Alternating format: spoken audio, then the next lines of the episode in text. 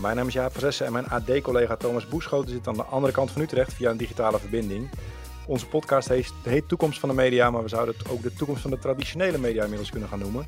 Zo proberen wij de krant digitaal te vertalen en spraken we al met het ANP en Radio 1 hoe de digitale transformatie van media gaat. En dit keer zoomen we in op het uh, digitaal promoten van boeken. Want uh, nou ja, op mijn vakantie uh, deze zomer las ik eindelijk weer boeken. En toen las ik onder andere De meeste mensen deugen van Rutger Bregman. En in zijn dankwoord bedankte hij ene Andreas Jonkers voor de promotie van zijn boek. En toen heb ik Andreas benaderd of hij daarover wilde vertellen in onze podcast. En nou, toen bleek dat hij zelf ook een boek aan het schrijven was, genaamd En toen vond ik mijn vader. Kortom, we gaan het vandaag hebben over hoe je een boek in de markt zet. En hebben zijn eigen boek als voorbeeld. Van harte welkom Andreas. Dankjewel. Goedenavond. Welkom. Leuk dat je er bent. Thanks. Want twee weken geleden is jouw boek uh, En toen vonden ze mijn vader uitgekomen. Um, vandaag gaan we het vooral hebben over je, over je werk als uitgever. Maar laten we even beginnen bij, uh, bij je boek. Want het is een heftig onderwerp. Ja, het is een vrij heftig onderwerp. Dat zit ook al een beetje in de, in de titel natuurlijk. En toen vonden ze mijn vader. Het gaat erover dat uh, 16 jaar geleden, op nieuwjaarsochtend 2004, mijn vader werd gevonden in Amsterdam tegen het taluut van de snelweg in Amsterdam-Oost.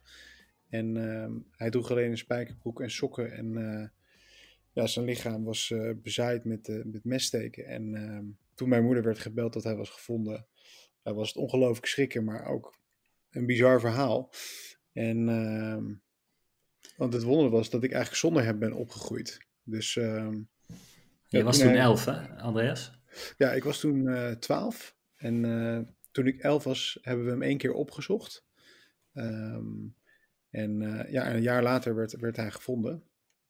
En um, ja, ik, ik heb hem dus heel weinig gezien. Uh, en ook toen hij was overleden, heb ik eigenlijk alle vragen die, die zijn vondst opriep, heb ik, heb ik ook begraven. En anderhalf jaar geleden was mijn vriendin zwanger. En toen, um, toen ben ik opnieuw op zoek gegaan om erachter te komen wat er met hem was gebeurd. Ja, want je bent nu een jaar of dertig? Ik ben inderdaad dertig. en uh, mijn zoontje is nu één jaar en vier weken, geloof ik. Ja. Mm -hmm. Ja, en, en, en, dan heb je dus uh, dat boek geschreven, maar was dat voor jou zwaar om te doen? Ik kan me zo voorstellen dat het best wel moeilijk is om daarin te duiken in je hele geschiedenis rondom je vader. Ja, het was. Nou, toen ik begon, uh, ik moet zeggen dat ik die man eigenlijk best wel slecht kende. Ik kende wat verhalen van mijn moeder. En ik had ook wel wat mensen rond hem gesproken, maar ik wist nooit echt precies wat ik nou wilde weten. Uh, en hoe verder ik kwam, hoe, ja, hoe meer mensen ik sprak hoe meer ik las, hoe beter ik hem leerde kennen en uh, ook hoe heftiger het werd wat er met hem was gebeurd. Maar ik leerde daarnaast ook, uh, hij was kunstenaar en hij maakte echt prachtige dingen. Dus ik leerde daarnaast ook een heel charismatisch, bijzonder persoon kennen. Um, en zeker aan het einde van mijn boek, ja, denk ik dat ik ja, meer onderdeel van het verhaal ben geworden. Aan het begin was ik meer een soort fly on the wall. Dus uh, ja, dat was wel heel bijzonder om te merken dat ik hem uh, op, op een bepaalde manier toch heb leren kennen. Dus, uh, ja. Want ergens in het begin van het boek eh, wordt ook beschreven dat het onbegrip van dat jouw moeder op zo'n, of met zo'n man een kind wil verwekken, zoiets. Ja, en heb je, heb je dan nu het gevoel dat je dat misschien een klein beetje beter begrijpt? Ja, zeker dat, dat uh, ook zijn mooie kanten, ook al is hij natuurlijk vrij gruwelijk aan zijn einde gekomen. Um, ja, hij had ook heel gelukkige periodes en, uh, en mooie kanten en ongelooflijk grote kring van vrienden en familie waar ik, uh, waar ik langs ben geweest en die me van allerlei dingen hebben verteld. Um, dus aan de ene kant was hij een man die in allemaal rare kleren achteruit de Leidse straat in Amsterdam doorliep. Aan de andere kant was er iemand die zei tegen zijn vrienden: Kom, we gaan naar uh, het Centraal Station, naar het Zingende IJzer luisteren. Ze had hele vreemde, bizarre invallen die, uh, ja, die mensen op scherp zetten en ja, die ook heel grappig waren. Dus uh, ik denk dat die, die impulsiviteit en die creativiteit, dat dat ook wel de aantrekkelijke kanten waren, waardoor zij ook met hem was. Ja. Hey, en um, je zegt zij, dus je moeder. Um, maar je schrijft ook in je boek dat zij niet echt stond te springen om over hem te vertellen. Dus dat ze dat ze zelfs zei van, nou ja, ik wil eigenlijk liever niet dat je ingaat op de tijd die wij samen hadden. Ja, klopt. Hoe, hoe ga je daarmee om als je een boek moet schrijven? Want ik kan me voorstellen, dat ja, het is aan de ene kant het is je moeder, het is tegelijkertijd het onder, onderwerp van je boek. En hoe ga je dat balanceren? Ja, ik merk wel dat, uh, in het begin had ik eigenlijk, heb ik eigenlijk gewoon alles opgeschreven wat, wat, wat voor, voor, volgens mij voor het verhaal nodig was. Ehm, maar toen vond zij het toch te moeilijk dat dat allemaal eh, te lezen was voor iedereen. En toen heb ik, uh, heb ik heel veel eruit gehaald en alleen erin gehouden wat nodig was uh, om de vragen te beantwoorden die ik nu aan het begin stel. Dus wat is er met mijn vader gebeurd en ja, hoe word je ook vader als je nooit een vader hebt gehad? En daarin ja, speelt zij ook een iets kleinere rol. Dus in die zin uh, ja, mist er wel, wel een groot stuk. Maar denk ik dat als je uh, hem gaandeweg het boek leert kennen, dat je ook wel een antwoord krijgt op die vraag waarom zij met hem was. Zonder dat ik uh, daar heel expliciet op in kan gaan. Begon jij je zoektocht ook uh, met het idee om een boek daarover te gaan schrijven? Of dacht je eerst van ik wilde gewoon antwoord op vinden? Ja, eigenlijk was al wel snel duidelijk voor mij dat, dat ik er een boek van wilde maken. Omdat uh, dan voor mij de lat echt heel hoog lag om, om echt uit te zoeken hoe het zat. Als ik wist dat, omdat ik wist dat het gepubliceerd zou worden, um, ja, kon ik niet een soort van dagboek uh, of uh, weet ik veel, creatief schrijven erop loslaten. Het moest echt ja, kloppen. En ik heb ook vaak in het boek stel ik weer mijn ideeën bij of kom ik weer tot nieuwe inzichten. En ja, ik probeer ook een beetje transparant te zijn over dat proces. Ja, dus um, ja, dat, dat was al wel snel duidelijk eigenlijk. En uh, het is ook bij een andere uitgeverij uitgegeven dan waar, uh, waar ik zelf werk. Uh, ik ja. werk dus bij de correspondent uitgevers en dit is bij een andere uitgeverij verschenen. Uh, nou, in de eerste plaats omdat het echt een vrij persoonlijk boek is. En bij de correspondent doen we meer journalistieke boeken. Alhoewel ik wel journalistieke methodes erop uh, nahoud. Uh, en ook omdat ik het gewoon heel raar zou vinden om uh, zelf de redactie en PR en promotie uh, van het boek te doen. Ik vind het dus toch heel fijn als andere mensen dat, dat op zich nemen, alhoewel je dan uiteindelijk zelf er ook wel een rol in krijgt. Ja, dus, ik kan me zo voorstellen dat omdat het je werk is, dat je ook de hele tijd je daarmee wil bemoeien of zo. Dat je gewoon denkt, ja. dus je dingen niet goed wel, gaan of zo. Dat is ook wel denk ik wel gebeurd. Ze zijn uh, heel aardig en ze zeggen dat ze het super fijn vinden dat ik zo betrokken ben. Maar ik heb wel eens het idee dat ze denken, stop eens met mailen en bellen. Maar um, ja, het is ook zo dat we bij, uh, bij de uitgeverij van de correspondent doen we vier, vijf of zes boeken per jaar. Dus dat ja. is vrij weinig voor, uh, voor ja, in vergelijking met andere uitgeverijen. En we deden het heel lang met z'n tweeën en sinds kort met z'n drieën. Uh, dus we kunnen nog een beetje groeien. Uh, maar het idee is ook dat we zoveel mogelijk eigenlijk uit de boeken halen en ook steeds weer nieuwe publieken willen aanboren. En dat we ook de boeken zeg maar levend houden. Dus dat ja. veel boeken die lopen al echt een aantal jaar. Uh, dus uh, waarom zei ik dit nou? Ja, dat, dat is wel iets waar we het later graag nog over willen hebben. Maar dat, uh, ja. toevallig, je, je, je uh, loopt al een beetje vooruit op een vraag die we straks gaan stellen. Maar... en ik, ja. ik, ben nog even benieuwd, nu is je boek natuurlijk uit hè, sinds uh, twee weken. En ja, nu ligt je verhaal ook op straat voor iedereen. Hoe, ja. hoe, hoe, ervaar je dat? Hoe zijn de reacties? Nou, ik merk dat, dat veel vrienden en familieleden dit nog, nog niet wisten. Of, of niet in deze mate. En dat die best wel indringend of aangrijpend vinden. En ehm, ja, ik merk sowieso dat je heel veel positieve reacties eigenlijk krijgt. En uh, ja, als je zo'n boek publiceert, en ik weet niet of jullie ook veel artikelen hebben geschreven, dan heb je toch het gevoel van uh, shit, heb ik iets verkeerd gedaan of heb ik iets over het hoofd gezien. Uh, dus die vrees blijft wel een beetje, maar tot nu toe valt het eigenlijk mee. Er was wel een hele kritische recensie in Trouw, de krant, maar ja. dat ja, viel me eigenlijk ook nog wel mee. Dus tot nu toe is het eigenlijk, is het eigenlijk heel goed en ik begin bijna te geloven dat het, dat het is gelukt, zeg maar. Ja. Hey, en um, een andere passage die me nog opviel, waar ik toch nog even op in wil gaan, ook omdat dat misschien wel relevant is voor het werk dat je later bent gaan doen, is je zegt, um, ik groeide niet alleen op zonder vader, maar ook zonder geld. We hadden eigenlijk geen televisie, we hadden eigenlijk geen computer, we hadden geen, geen internet. Ja. Uh, maar ja, jij bent, dus, jij bent een paar jaar jonger dan Jaap en ik. En van, ik denk dat ik ook namens Jaap spreek als ik zeg dat wij eigenlijk met internet zijn opgegroeid. En zeker met de televisie. ja. Uh, het voelt op een of andere manier. Uh, ja, aan de ene kant weet je rationeel dat er armoede is in Nederland. En dat er gezinnen zijn waarin dat niet vanzelfsprekend is. Maar um, het, tegelijkertijd voelt het toch weer bijzonder dat je, dat je in die omstandigheden opgegroeid bent. En mm. heb je het idee dat dat je nog gevormd heeft? Of hoe heeft dat jouw leven vormgegeven? Goeie vraag. Um, uh, ik zat uh, op de vrije school. En uh, dat is nu steeds weer populairder aan het worden. En daar was het wel normaler om zo weinig mogelijk technologie eigenlijk in, in je leven te hebben. Op scholen wordt, wordt nu wel gebruik gemaakt van, uh, van laptops en dergelijke. Maar ja, binnen die kringen was het, was het best wel normaal om, om dat soort apparaten niet te hebben.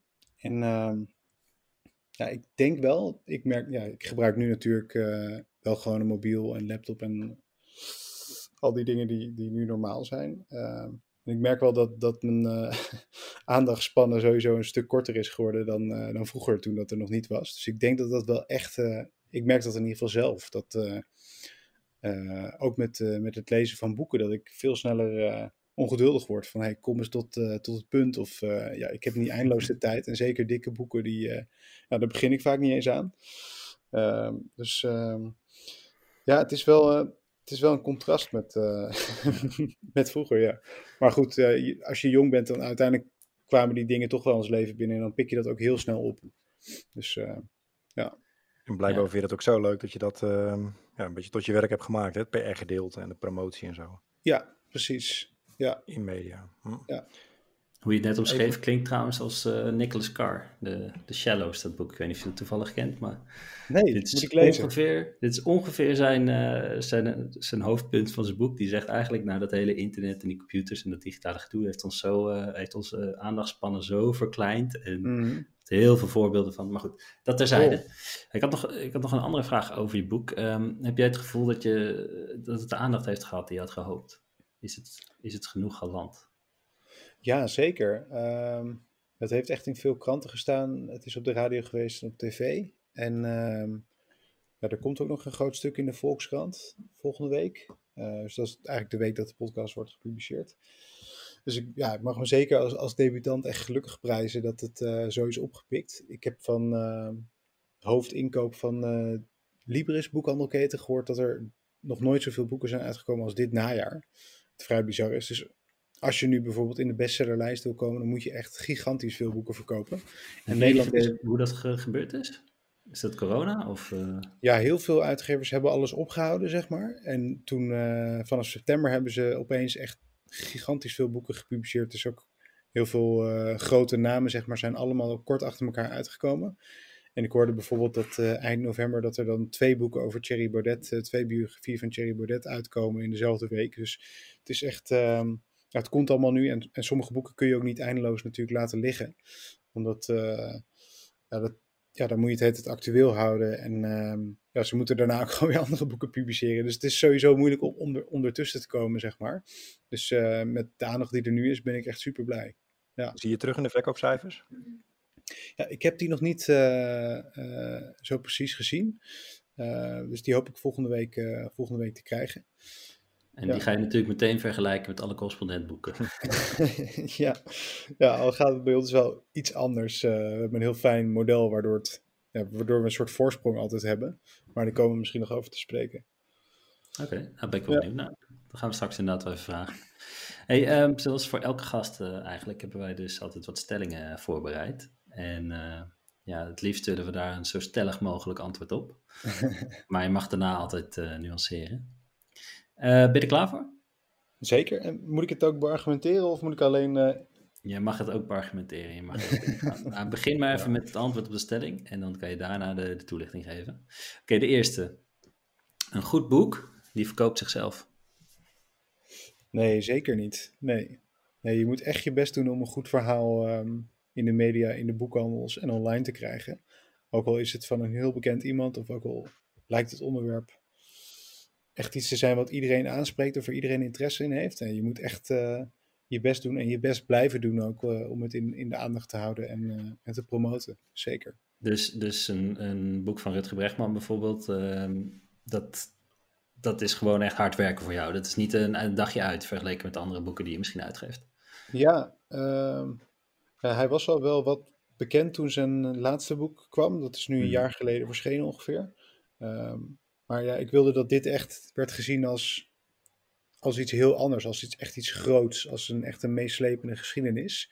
Dus ja, ik wilde hem iets anders profileren ook dan, dan, daarvoor, um, dan die daarvoor uh, werd gedaan. Ja. Dus, um, en ik was ook wel aan de andere kant er ook wel weer bang voor dat, uh, dat mensen iets hadden van, ah, dat, uh, iedereen kent hem wel, ik weet wel wat, wat hij denkt, dus uh, dit kunnen we wel laten liggen. Um, nee, dus elke titel denk ik weer van, uh, ja, ben ik eigenlijk bang voor dat het niet wordt opgepikt. En dan ga je toch extra hard werken dat, om het toch door te krijgen. Ja. Van wie heb jij dat vak geleerd eigenlijk, of hoe je dat moet promoten?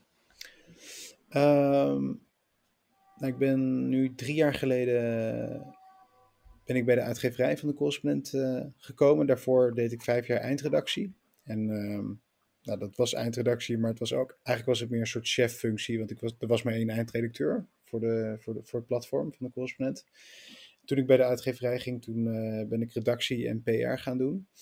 En uh, ja, hoe ik daar hoe ik dat ging doen, is gewoon heel veel met journalisten praten, heel veel chefs bij kranten opzoeken van wat voor verhalen vinden jullie interessant, uh, hoe kunnen we contact hebben, vind je het fijn om een pitch te hebben of gewoon een idee of Ehm, en dus, dus ja, de contacten ten eerste aan te halen. En ten tweede heel veel af te spreken met andere mensen die PR doen.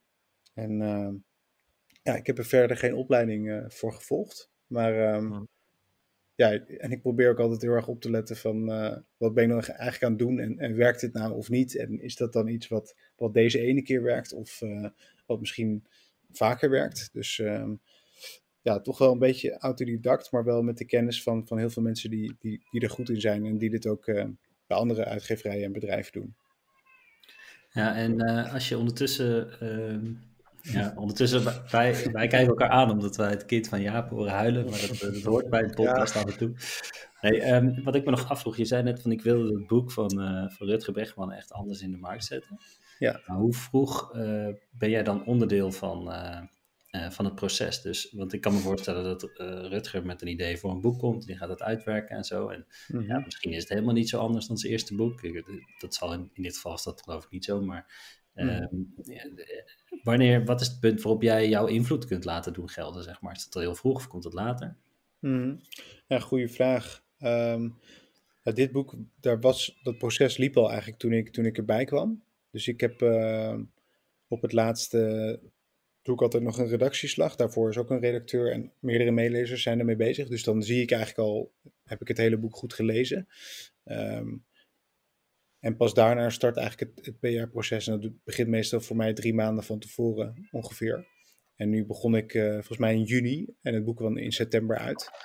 Dus, um, maar goed, bij veel titels die daarna kwamen, dan ga je wel als iemand een plan maakt voor een boek, al denk je al toch aan het begin van: oké, hoe zou dit, hoe zou dit interessant kunnen zijn voor, voor welke soort media?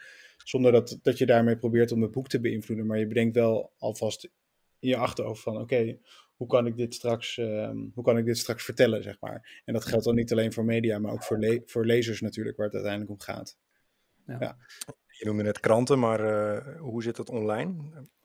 Ga je ook over de social media en zo? Mm -hmm. um, nou, bij de correspondent uh, hebben we natuurlijk sowieso een, een platform van, van lezers. Dus uh, eigenlijk, en de beste marketing zijn, zijn de verhalen uit het boek zelf. En wat we altijd doen is dat iemand een, een serie verhalen schrijft of een, of een onderwerp helemaal uitdiept, uitdiept in de correspondentschap. En dat resulteert dan in een boek. En op die manier heeft die auteur eigenlijk al een hele...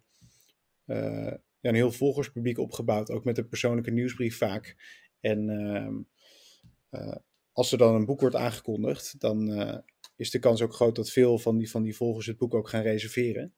Ehm, en als het dan uitkomt, dan eh, ja, dan kunnen we zo meteen een paar duizend boeken verkopen. En dan denken de boekhandels ook van, oh, dit is interessant. Uh, die kopen trouwens meestal ook wel van tevoren in vaak hoor. Maar door die, door die, door die leden die zo betrokken zijn bij de, bij de auteur en vaak ook uh, input hebben kunnen leveren op de verhalen in de vrij levendige bijdragesecties die we altijd onder de stukken hebben. Um, ja, zijn mensen heel erg betrokken en, en bestellen ze het vaak voor. Eigenlijk hoe meer ze betrokken worden bij, bij de journalistiek, hoe, ja, hoe hoger de bestellingen ook. Dus, uh, dat, tweede stelling, Thomas, of niet? Ja, nou, kijk, jullie hebben net een prachtig bruggetje gemaakt voor de tweede stelling. Um, want de tweede stelling is: boeken van de correspondent hebben meer impact dan artikelen van de correspondent. Oeh. um, ja, dat denk ik wel eigenlijk. Um, het klinkt wel misschien een beetje arrogant of zo om te zeggen, maar ik denk dat we met als ik impact even mag formuleren als, als het bereiken van zoveel mogelijk verschillende mensen, dan denk Mhm. ik dat we, eh, dat we met de boeken echt wel breder reiken dan, dan met het platform van de correspondent. Eh, ook omdat voor de, voor de verhalen in de boeken vaak nog meer tijd nemen om het echt zo toegankelijk mogelijk te maken. Eh, en we veel tijd nemen om het verhaal in allerlei verschillende vormen in zoveel mogelijk media te krijgen. En dat zijn niet alleen kranten, televisie en radio, maar dus ook online. Een voorbeeld van de meeste mensen deugen is dat eh, de YouTuber Marije van Dit Gebeurt Er Als, ik weet niet of jullie haar kennen, maar zij eh, probeert eigenlijk allemaal dingen uit. En ze heeft toen een maand lang, eh zij noemen dat random acts of kindness. maar dat is gewoon dat je aardige dingen doet voor mensen. Ehm, dus dat ze opeens, weet ik veel, een oud vrouwtje de straat over ging helpen, bij wijze van spreken. En hoe Zij heb je haar daarvoor weten te porren? Ehm, ja, we hebben haar eigenlijk, ehm, en dat was een collega van mij die, die met dat idee kwam. En die, ehm, ja, die heeft haar gevraagd en ze was eigenlijk zo enthousiast over het boek dat zij dit gewoon heeft gedaan. Ehm, want dat is wel, jij vroeg naar online, eh, Jaap, hoe doe je dat? Nou, natuurlijk met het platform van de correspondent en er zijn allerlei sites en blogs en, en podcasts natuurlijk ook, eh, waar we altijd eh, veel mee willen doen. Ook van onszelf. Maar ja, YouTube is eh, los van de video's die we zelf soms rond de video's, eh, rond de boeklancering eh, presenteren, is toch vrij lastig omdat je vaak moet betalen voor, ehm, eh, om daarin te komen. En dat ja, doen we eigenlijk nooit. Dus ehm, ja, we hopen, ik benader wel altijd eh, veel mensen rond lanceringen en dan hoop ik gewoon dat ze zo enthousiast zijn over het onderwerp dat ze er iets mee willen doen. Ehm, maar dat, ja, dat werkt niet altijd, moet ik zeggen. Ik luister wel een beetje die jaloers naar, Thomas. Heb jij dat ook?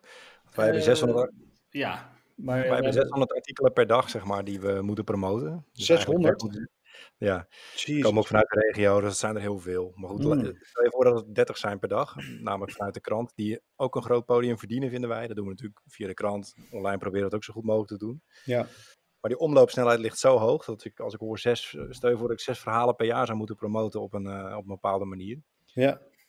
Ja, dat is Zes dat- hele lange verhalen. Ja. Ja, nou ja, zo is het eigenlijk wel Ah, natuurlijk. ja, Jaap, Ja, eh, wat ja. houdt je tegen om te solliciteren bij de correspondent? Ja, dit is toch helemaal geen podcast. eh, ja. Dat, vind ik, dat vind ik wel een mooi proces. En ook dat, ehm, dat essay wat Rutger Bregman had geschreven eh, over klimaat, over, wat was het over de Over het waterstand? water. Ja. Mhm. Ik Het dat er ook iets te maken Ja. had. En dat stond natuurlijk groot in het AD. Ja, klopt. Ehm, ook bewust in het AD, eh, begreep ik. Ja. Omdat je dan heel veel mensen bereikt. Dus dat ik vond dat bruggetje... ehm, Ja, Ja, nee, maar ik denk dat ehm, eh, inderdaad, het zijn zeker eigenlijk zes grote verhalen per jaar. eh, waar je veel tijd in steekt. Eh, het is niet dat we weinig te doen hebben of zo. Je bent er wel echt hard mee bezig. En ja, ik denk dat dat zich ook uitbetaalt. Niet alleen in verkoopcijfers, maar dus ook in, in bereik, maar ook in ja, politieke impact. Dus eh, ons laatste boek, Het Recht van de Snelste, was laatst weer gebruikt voor eh, Kamervragen over mobiliteit. Nou, dat is hartstikke mooi. Dat gebeurt natuurlijk ook met jullie stuk hoor. Maar eh, ja, op die manier, ja, we proberen al- als het boek te- zich er verleent om het ook in de politiek te krijgen natuurlijk. Ja. Ja, ik merkte dat eh, nadat ik het boek van Rutger had gelezen, dat ik eh, hoofdstuk 2 was voor mij echt de trigger om iedereen te vertellen van je moet het lezen. Ik, ik weet niet of jullie Oh, ja. heel bewust, dat, dat is over dat, over dat eiland, volgens mij was dat hoofdstuk 2. Mhm. Het wordt verfilmd, Thomas. Wat zei je, Jaap? Het wordt verfilmd, hè? Ja, het wordt verfilmd zelfs. Ja. En er kwam opeens heel veel kritiek op, natuurlijk, nu het verfilmd werd. Maar op het hele verhaal. en, Maar goed. Maar hebben jullie er ook heel bewust gekozen om die dan naar voren te halen in dat boek bijvoorbeeld? Of, eh, of Goeie vraag. maken? Nee, volgens mij niet. Nee. Nee, dat was een logische plek in het boek. Maar ik moet eerlijk zeggen eh, dat Rutger zelf die volgorde heeft bepaald, geloof ik. Of samen met zijn redacteur. Maar ik kan me niet voorstellen dat het qua aansprekendheid, dat het in die zin vooraan is gekomen. Je wil natuurlijk wel mensen, aan, zeker aan ja, de eerste 30 pagina's zo, wil je mensen echt, echt pakken. Dat, ze, dat zijn eigenlijk de belangrijkste pagina's in het boek, zou je kunnen zeggen. Maar volgens mij zit dat, dit daar al een beetje na. Maar er zit een vrij logische opbouw ook in het boek. En ik denk dat het meer vanuit die eh, redenering daar is geplaatst. Ja, Oké. En hoe kijk, ja hoe kijk maar ik, ik durf de stelling wel aan. Ja, meer impact dan de artikelen. Ah, laten we even naar stelling 3 gaan, eh, Thomas. Nou, oké, gooi die erin. Oké, eh, zonder de boekenafdeling zou de correspondent niet meer bestaan. Oeh, pittige.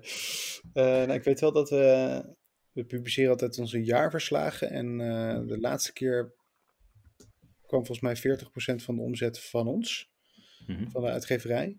Dus, ehm, en dat is uh, lang niet alleen de meeste mensen deugen. Dat waren ook uh, drie andere boeken die dat jaar uitkwamen. Dus, um, maar of we niet meer zouden bestaan, dat, ja, dat weet ik niet. Dat, dat durf ik niet te zeggen. En als ik het wist, dan weet ik ook niet of ik het zou zeggen.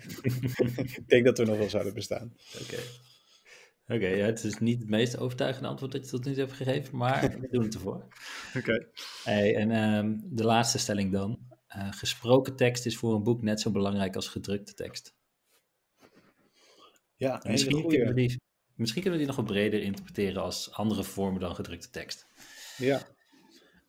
Um, ja, al onze boeken verschijnen ook als audioboeken. En um, ik denk dat je daar ook echt een ander publiek mee bereikt. Um, dus in die zin is het echt super belangrijk voor ons. Maar uh, ja, papieren boeken, daar, daar verdien je gewoon nog steeds veel meer op dan, uh, dan met e-books en audioboeken. Zeker omdat bijvoorbeeld Kobo Plus nu zo'n abonnement heeft, hè, waar, waarbij je heel veel e-books kan, uh, kan lezen voor een vast bedrag. ja, als dat, als die, die um, Spotifyisering zeg maar, van, van de boekenwereld doorzet, dan dat is wel problematisch. Maar um, ja, tot nu toe lijkt het daar nog niet op. En is het echt een super mooie aanvulling waarmee je mensen bereikt die, die minder tijd hebben. En die, uh, die op die manier, eigenlijk de podcastluisteraar, denk ik. Ik denk dat audioboekenluisteraars, dat die daar best wel dicht tegenaan zitten. Ja, ja. dus ja, het, het is dus een goede, goede en belangrijke groep. Het klinkt voor mij een soort van uh, contra-intuïtief. Dat je zegt van die Spotifyisering is eigenlijk slecht. Want aan de andere kant zou je ook denken dat dat dat model zou moeten bestaan, ook juist om die boeken een beetje in stand te houden. Hoe, hoe verhoudt dat zich dan tot elkaar? Uh, hoe bedoel je in stand te houden? Nou ja, je zou denken dat, uh, tenminste de belofte, een van de beloftes van zo'n Spotify-model is ook juist dat artiesten eindelijk weer betaald worden voor dingen die anders illegaal gedownload worden, et cetera. Ja. Uh, je zou hopen dat dat bij auteurs dan ook dat dat zo zou werken. In de praktijk weten we natuurlijk dat vaak de, de, de, de, taart niet groot genoeg is om iedereen te voeden, zeg maar. En mm daarom, het voelt een beetje paradoxaal, zeg maar. Aan de ene kant wil je heel graag naar het Spotify-model toe, aan de andere kant zeg jij als uitgever, ik ben er eigenlijk niet blij mee. Nou, ik ben heel blij dat, uh, dat als mensen uh, los betalen voor hun audioboek en hun e-books, en uh, dat gebeurt ook gewoon. Mhm. Maar ik denk als je, als je van die totaalabonnementen krijgt waarbij je echt ja, alles een beetje kan lezen en luisteren. Uh, dat er dan voor de auteur heel weinig overblijft. Wat je ook bij Spotify ziet. Artiesten moeten gewoon optreden, anders dan uh, hebben ze geen inkomsten zo'n beetje. Um, en ja, dat is bij auteurs veel lastiger. Zeker in dit soort tijden.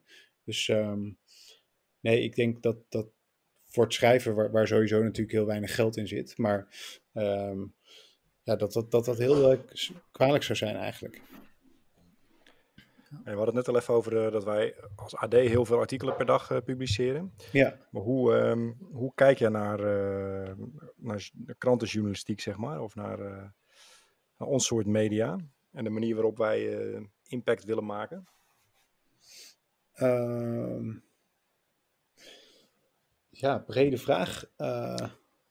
Nou, laat, laat ik het anders stellen. Uh, stel je voor, wij hebben ook journalisten in huis, dus gezichten die uh, onze merken zijn, zeg maar. Mm -hmm. Vind je dat die goed genoeg weggezet worden? En dan noem ik even een... Uh, nou ja, de, de vraag is eigenlijk... Niet weer Angela de Jong noemen, ja. We kunnen columnisten noemen als Angela de Jong, maar bijvoorbeeld ook auteurs. Bijvoorbeeld een Jelle Tieleman die veel over misdaad schrijft. Of, Mhm. mm -hmm. help me even Thomas met nog een paar namen, maar... ja.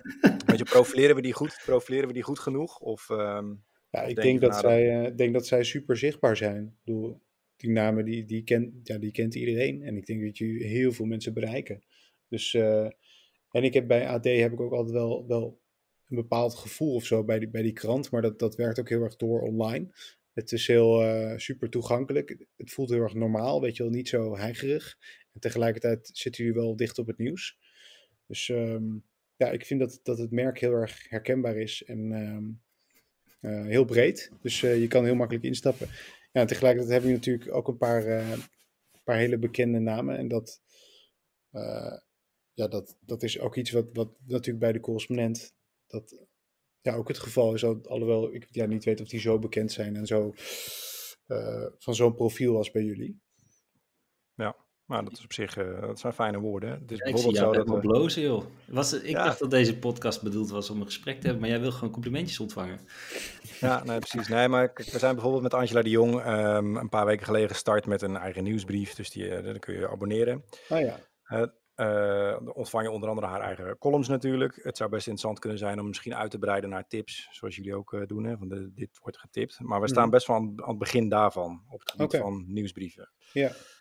Um, denk je dat daar heel veel uh, groei in zit of zo? Of zeg je van nou, jullie zijn al zo groot, al die niche nieuwsbrieven, zou ik niet eens aan beginnen? ja, ik zou het wel doen. Ehm, een paar jaar geleden moest elke auteur bij de correspondent een eigen nieuwsbrief. en sommige mhm. mensen hadden helemaal geen zin in. En andere mensen hebben echt een best wel grote following opgebouwd van ja, soms tienduizenden lezers en ontvangers. Mhm. En uh, sommige mensen die lezen eigenlijk alleen die nieuwsbrieven. En die komen zo op, op die manier in aanraking met de verhalen die die personen maken. En bijvoorbeeld ons laatste boek, Het Recht van de Snelste, wat geschreven is door Thalia Verkade en Marco de Brummels, doet, gaat over um, mobiliteit.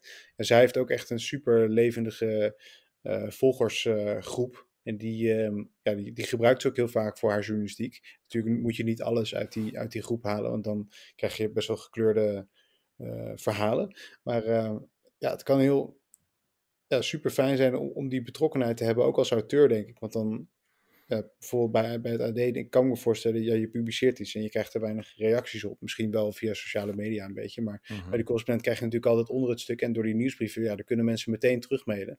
Dat kan ook heel leuk zijn, daar kan je ook super veel mee doen. Dus uh, juist die, die interactie die eruit voortkomt, als je dat als journalist leuk vindt, dan ja, is, valt daar heel veel te halen. En um, ja, die betrokkenheid is natuurlijk met je, met je, met je lezers, die is natuurlijk ook heel, uh, heel waardevol. Mm Echt de pijlen van de correspondent, hè, is dat? Ja, ja. ja tenminste, echt die interactie aangaan. En, uh, ja, maar wat ik zei, eerst had, moest iedereen, eh, en bij sommige mensen werkt het gewoon niet. Die, uh, die schrijven liever gewoon één groot stuk of een column. Of, uh, je, ja, je moet het eigenlijk gewoon zien als een mail. En ja, zij gingen het dan helemaal opzetten. Dat werden dan nieuwsbrieven van uh, 2000 woorden, bij wijze van spreken. Ja, dat, dat werkt natuurlijk niet. Als je dat in je mailbox krijgt, dan, uh, dan ga je dat niet helemaal lezen. En dat wordt ook vaak ingeklapt en dergelijke. Dus uh, ja, het, het, hangt wel een beetje van de, van de persoon af. Of, of diegene, en ik denk ook echt dat je hem zelf moet schrijven. Of diegene daar zin en tijd in, voor heeft. En je moet het ook wel elke week doen, denk ik. Of, moeten, die mensen zich ook, moeten die mensen zich ook profileren op social media volgens jou? Eigen kanalen opbouwen? Ja, ik denk dat dat zeker waardevol is. Uh, ja, het is natuurlijk ook steeds lastiger geworden om, uh, om, om op te vallen of, of, er of ertussen te komen, zeker op Facebook. Um, mm. Dus dan is het heel goed als je, als je flink veel volgers hebt en die paar posts waar je je echt mee profileert, dat die, dat die veel engagement uh, krijgen. Twitter of Instagram of zo? Ja, ook. Ja. Um, Twitter ja, doen wij wel iets minder mee. Uh, omdat maar het zo, alles wat je nu zegt, Andreas, sorry dat ik het zeg, maar het klinkt allemaal een beetje uh, anti-correspondentig bijna. Als ik uh, de, de, de columns hierover van iemand als Rob Wijnberg of zo me goed herinner. Mm. Die zegt, voor mijn gevoel, ga eerder van Facebook af dan zorg voor engagement daar. Of, of, zeg, of vat ik dat verkeerd samen?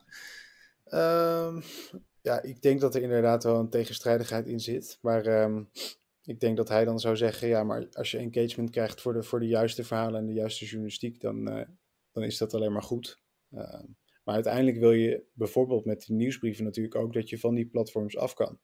Dus dat is ook het idee. Uh, en ja, ik denk niet dat dat gaat gebeuren, maar dat je uiteindelijk die platforms niet meer nodig hebt. Zeker als die steeds persoonlijker worden en steeds minder op bedrijven gericht worden. Als je dan via die nieuwsbrieven en via je eigen site, en natuurlijk gewoon via de krant, uh, die band met je lezer hebt, dan, dan heb je dat steeds minder nodig. Dus, ja. uh, dus dat is ook het hele idee van die nieuwsbrief. Ja. ja. Hey, in de, Oh, sorry, ja, op ga je gang. Uh, wat wil je zeggen? ik wil de volgende vraag stellen. Nee, we, hebben nu een paar keer de naam van Rutger Bregman laten vallen. Dat is, die staan natuurlijk in die toplijsten uh, vaak bovenaan. Maar jullie hebben ook een boek uitgebracht van, nou, voor het grote publiek, iets minder bekende namen. Mm -hmm. hoe, uh, hoe ga je daarmee om? Hoe zet je dat in de markt? Ehm, ja, het begint er natuurlijk mee dat, dat zij, zoals ik al zei, een volgerspubliek hebben op de correspondent. die, die dus ook betrokken zijn bij die journalistiek en die dat ook als dat boek eraan komt, uh, gaan voorbestellen. Is dat ook een vereiste voordat ze überhaupt een boek mogen gaan schrijven? Ja, ja het is echt de bedoeling dat je, dat je eerst uh, een serie schrijft, zodat je uh, nou, ten eerste gewoon een onderwerp verkent en uitdiept. Uh, maar ook dat je, dat je een band krijgt met die lezers en zij ook input kunnen leveren voor, voor die verhalen en uiteindelijk ook voor het boek.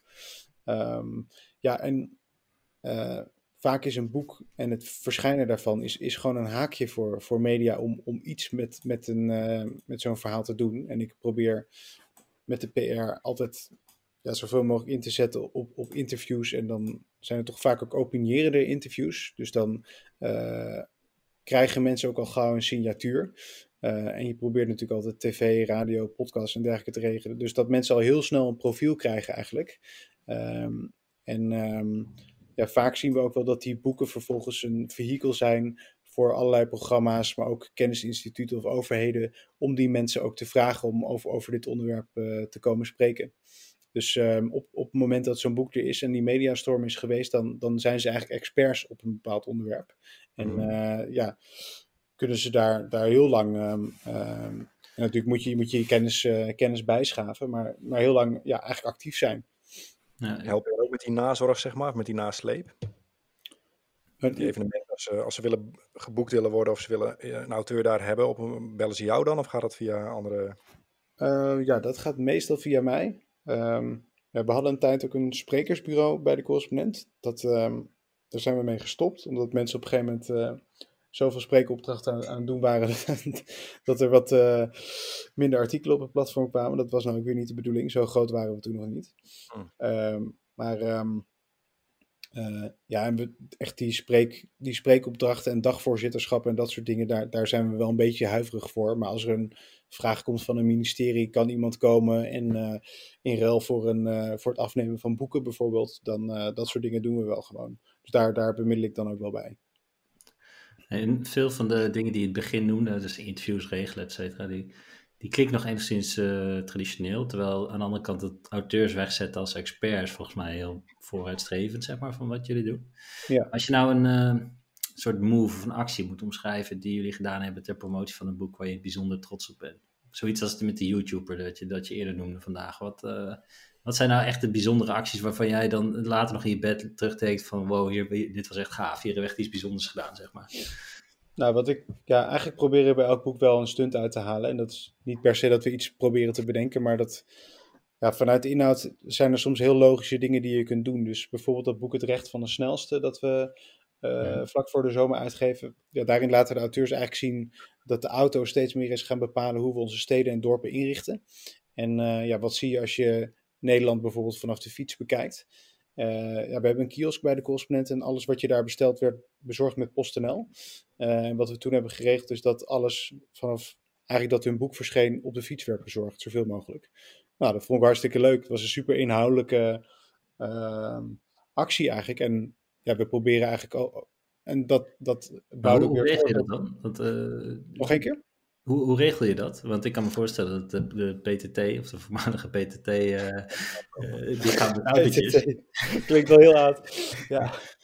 Nee, maar um, ja, dat bouwde een beetje voort op een klimaatboek wat we lang geleden hebben uitgegeven. Hoe gaan we dit uitleggen? En dat proberen we ook zo duurzaam mogelijk uit te geven. Dus met zo min mogelijk inkt, zo duurzaam mogelijk papier, et cetera, duurzame uh, lak. En nou, dit was eigenlijk een volgende stap, zo duurzaam mogelijk bezorgen. En uh, in uh, nu meer dan 30 steden wordt het met fiets bezorgd en daartussen rijdt een bus op gas. Maar er zijn natuurlijk ook heel veel steden en dorpen waar die, fiets, waar die fietsers niet komen. Dus daar wordt het uh, door DHL bezorgd. Um, maar alsnog is het een stap volgens mij vooruit ten opzichte van PostNL. We hadden een contract met hun en dat hebben we toen opgezegd. En toen zijn wij overgegaan op deze nieuwe bezorger.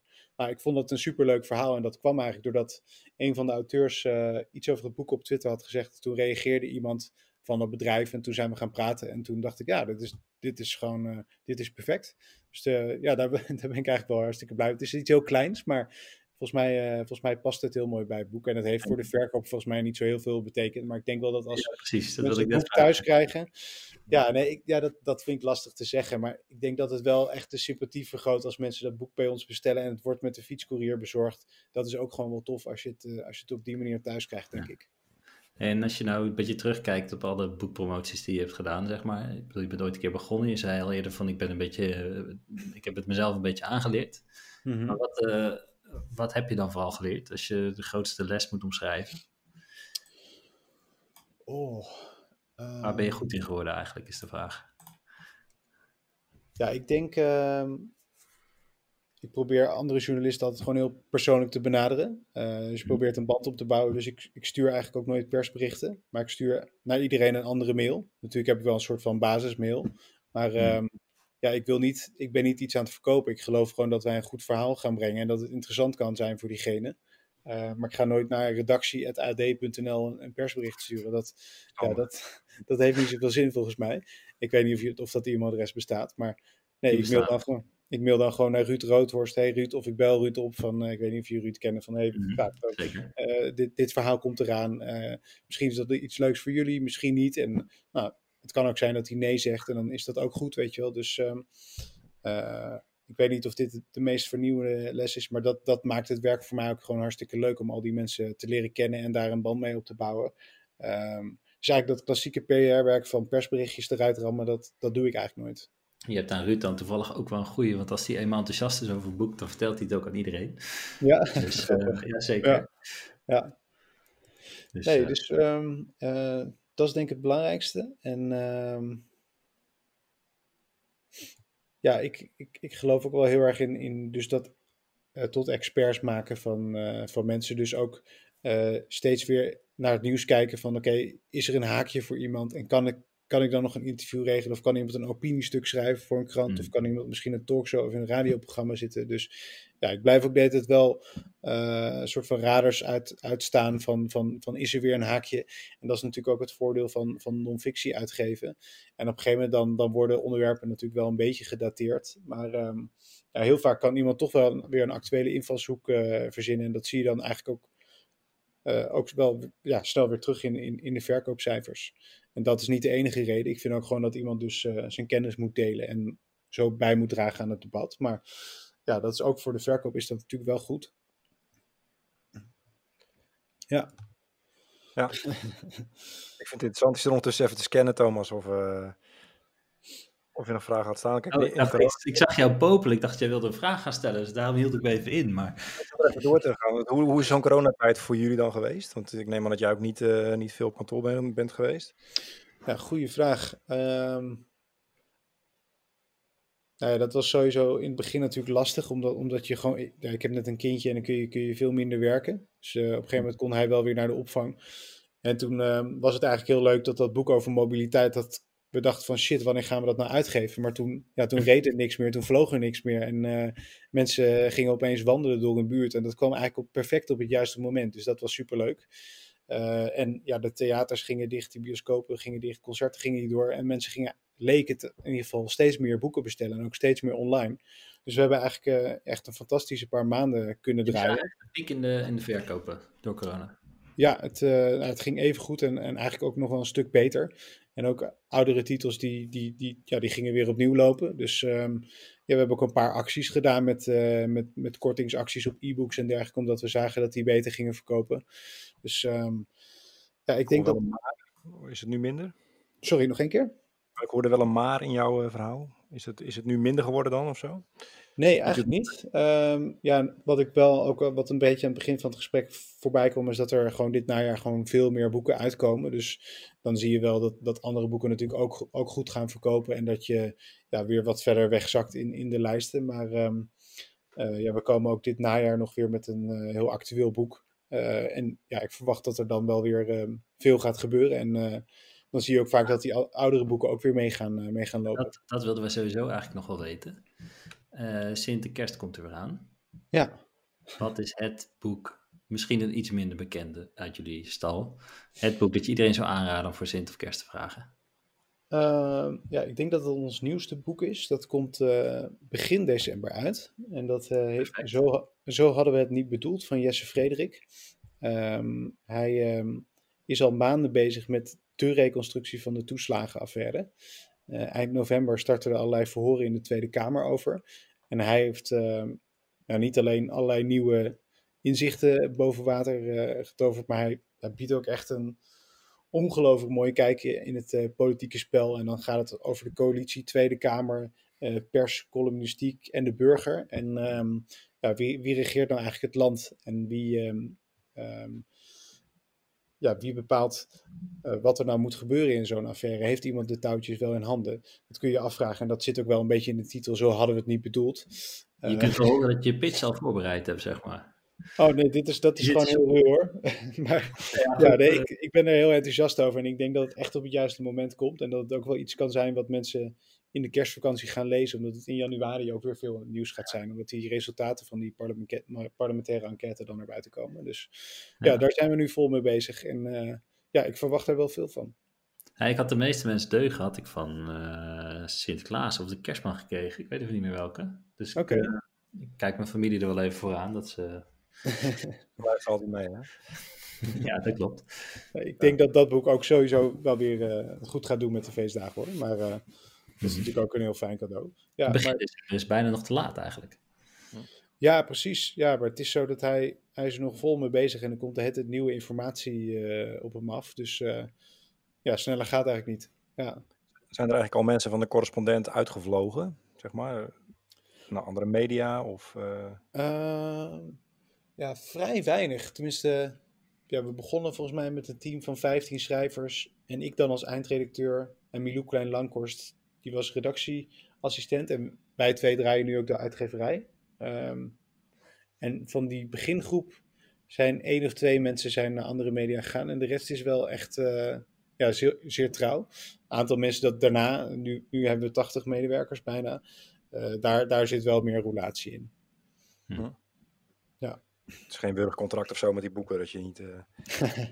je hebt echt wel zo'n stempel en ook het profiel natuurlijk. Al die boeken lijken op elkaar, wat ook wel slim is natuurlijk, hè, het ja. design. Ja, veel boekhandels leggen ze ook bij elkaar. Dus uh, ja. heb je deze al, weet je wel, of heb je die andere al. En we hebben ook een boekenabonnement. Dus uh, volgens mij nu bijna 800 mensen die krijgen gewoon elk boek automatisch in de bus. Uh, of in de digitale bus natuurlijk, kan ook een e-book zijn of een audioboek. Maar ja, op die manier proberen we ook mensen heel erg bij de uitgeverij te betrekken. En zou het daar ook een uitgeverij moeten starten voor boeken? het lijkt, nee, ja, het lijkt me serieus heel verstandig. Want ehm, ik weet niet zo goed of dat bij AD ook zo is, maar bij heel veel andere kranten zie je dat ja, ongelooflijk talentvolle journalisten en uh, maar ook columnisten die schrijven de meest fantastische stukken. En vervolgens groeien die ook uit tot een boek, maar een andere uitgeverij dan de krant, ja, die verdient daar hartstikke veel geld mee en die maakt van die mensen experts en die, uh, ja, die boekt daar en die heeft daar ook impact mee. Uh, en als krant laat je daar denk ik echt een, echt een kans liggen. Want ehm, ja, nu ja, gun, gun, je dat iemand anders. En dat is eigenlijk wel zonde, denk ik. Dus ik snap niet dat, dat, dat meer media dit, nog niet, uh, dit model nog niet uh, hebben overgenomen of dit ook doen. Volgens mij New Scientist, uh, dat wetenschapsblad, die doen het ook. die geven ook boeken, boeken, uit. En The Guardian heeft ook een tijdje een imprint gehad bij een Engelse uitgeverij. Maar verder wordt er niet zoveel gedaan. Terwijl je, ja, zeker als je, als je al die boeken bij jezelf houdt, dan denk ik dat je eigenlijk, um, nou, tenminste bij ons gaat het tot nu toe ja, naar, naar heel veel tevredenheid. En jouw volgende boek, ben je er al mee bezig of ga je die überhaupt schrijven? Goeie vraag. Um, nee, ik ben er nog niet zo mee bezig. Ik, uh, er komen veel um, uh, vrienden en familieleden van mijn vader alsnog op me af. Dus uh, er zijn wel wat nieuwe draadjes die ik nog uit wil zoeken. En ja, ik, ik heb nog geen idee wat eruit komt. Maar het onderzoek is, is nog niet helemaal af, denk ik. Dus uh, ik ben heel benieuwd wat er, nog, wat er nog meer op me af gaat komen. En ja, nu zijn nog vooral vrienden en familie, maar ik hoop dat ook ja, meer mensen het gaan lezen die, die ik nog niet ken. En die bijvoorbeeld ook zonder vader zijn opgegroeid, of wie, wiens vader of moeder ook een keer gevonden is. En misschien uh, ja, dat het hen ook iets kan bieden. Ik ben heel benieuwd naar de reacties daarvan. En dat, dat zou dan in de komende weken zo'n beetje moeten komen. Dus wie weet ik, ik vond het interessant om te horen. Ik, ook, ook hoe je boek, uh, hoe je boek zelf uh, ja, promoot, hoe je hem in de markt zet. Uh, je kan nog even pitchen trouwens voor de luisteraars. Uh. nee, ja, volgens mij hebben we het al wel over gehad, toch? Ja, een beetje ongemakkelijk bij mijn eigen boek. Nee, dat klopt, dat klopt. Hij is, ehm, hij is te koop bij jullie en in alle, alle boekwinkels natuurlijk. Ik zal in de show notes ook even een verwijzing zetten. Je hebt naar AD Magazine gestaan, twee weken geleden of zo. Ja. Uh, dat artikel, dat mensen dat kunnen lezen. Ja, cool. Uh, ik vond een mooi inzicht, uh, inkijkje in, in hoe je een boek moet promoten. Ik denk dat ook weer veel traditionele uitgeverijen daar misschien weer van kunnen leren.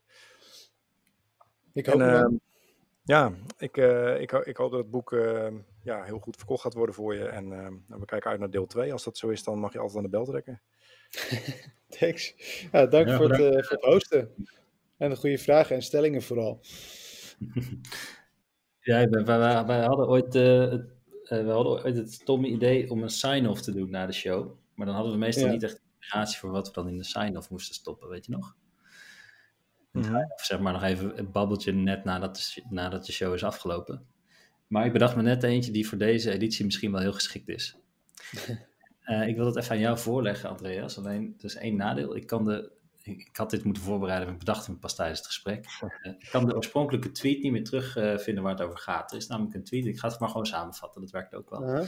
Van, uh, van Jan Kuitenbrouwer, die helemaal losging op de schrijfstijl van Rutger Bregman. Oh, Oké. Nee, nee, ik weet wel dat een andere taalwetenschapper, Lotte Jensen, die had ook een column over geschreven in de Volkskrant. Die weet ik nog wel. Oh, die heb ik dan weer niet gezien. Maar um, in ieder geval, nou ja, de, de stelling was zoiets als, uh, ja, die Rutger Bregman die heeft zo'n uh, vervelende manier van schrijven, want die heeft elke keer, dan bouwt hij zinnen op om je, om je te interesseren in de volgende zin. En dan heeft hij allemaal mm. trucjes voor. En die, die trucjes, dat is lelijk en dat is blablabla. Dat was grofweg de strekking. Van, okay, uh, yeah. doet hij dat? En schrijf gewoon je ding. En ik dacht eigenlijk alleen maar, weet je, al die trucjes die hij doet, die van, en straks zal ik je meer vertellen over, et cetera. Oh, zo, ja. Weet je wel? Ik denk dan van, ja, weet je, daardoor blijf ik dit verhaal lezen. Ja. Dus ik was eigenlijk wel, dus eigenlijk, ik denk, ja, ik vind het, ik vind het heerlijk. En ik, wat zeg je, ja? Soort marketing in je eigen boek. Ja, precies. En ik bedoel, als je verhaal goed is, bedoel, dan doe je er toch alles aan om ervoor te zorgen dat mensen doorlezen. Ook al is dat een beetje, nou ja, het is bijna de clickbait kop van het AD, zeg maar, die, die dan in, in elke regel van het boek staat, bij wijze van spreken. Maar, maar ik denk, weet je, als, zolang het voor een goed, als het ergens ertoe geleidt wat, wat interessant is, ja. waarom niet? Ja. Hoe, hoe luister je naar dat soort kritiek? Uh... Ja, ik vind het wel een beetje scherp, moet ik zeggen. Want uh, volgens mij is hij een van de betere schrijvers die we in Nederland hebben. Hij, hij sleurt je echt uh, met kop en staart uh, door zijn boek heen. En Rutger het over, hè? Voor de goede orde. Ja, ja. ja. En um, ja, ik denk dat dat, dat is... Het is ook gewoon een avontuur om te lezen. En um, je wordt heel erg beloond ook. Het is niet alleen maar... Het is niet dat je een soort van lege huls krijgt, maar je krijgt ook superveel informatie tot je. Dus... Mm. Um, ja, ik vind het, ik, ja, wat, wat, wat, vind ik daarvan? Ik vind het een tikkeltje rancuneus en ik denk dan pak hem dan op de inhoud, weet je wel, op, op wat hij te melden heeft of, uh, of, of pak er een filosoof bij die die is vergeten of, of dat hij een bron verkeerd citeert of zo. Dat vind ik interessant, maar om het dan heel erg over die schrijfstijl te hebben, terwijl ongelooflijk veel mensen juist daardoor dit boek uitlezen, dan denk ik ja. Misschien dat je daardoor juist zelfs wel publiek bereikt dat je anders niet zou bereiken met een boek. Ja, ja, denk ik zeker. Ja, nee, die toegankelijkheid, dat is, uh, dat is juist de kracht volgens mij. Dus, um, en dat je daardoor, um, ja, ik weet niet eens of het trucjes zijn. Ik denk, ik, denk niet dat hij het zo bewust inzet. Ik denk dat dat gewoon in je pen zit. Uh, ja, dat zijn gewoon manieren om, om lezers door het verhaal uh, te trekken. Ja, en de een, de een vindt het heel lekker lezen en de andere, ja, die, die ziet daar trucjes in. Maar ja, volgens mij gaat het erom dat, dat die inhoud zo, zo goed mogelijk bij lezers terechtkomt. Dus, uh... Lekker. Dus de boodschap is, jullie blijven dit gewoon lekker doen waar het nodig is.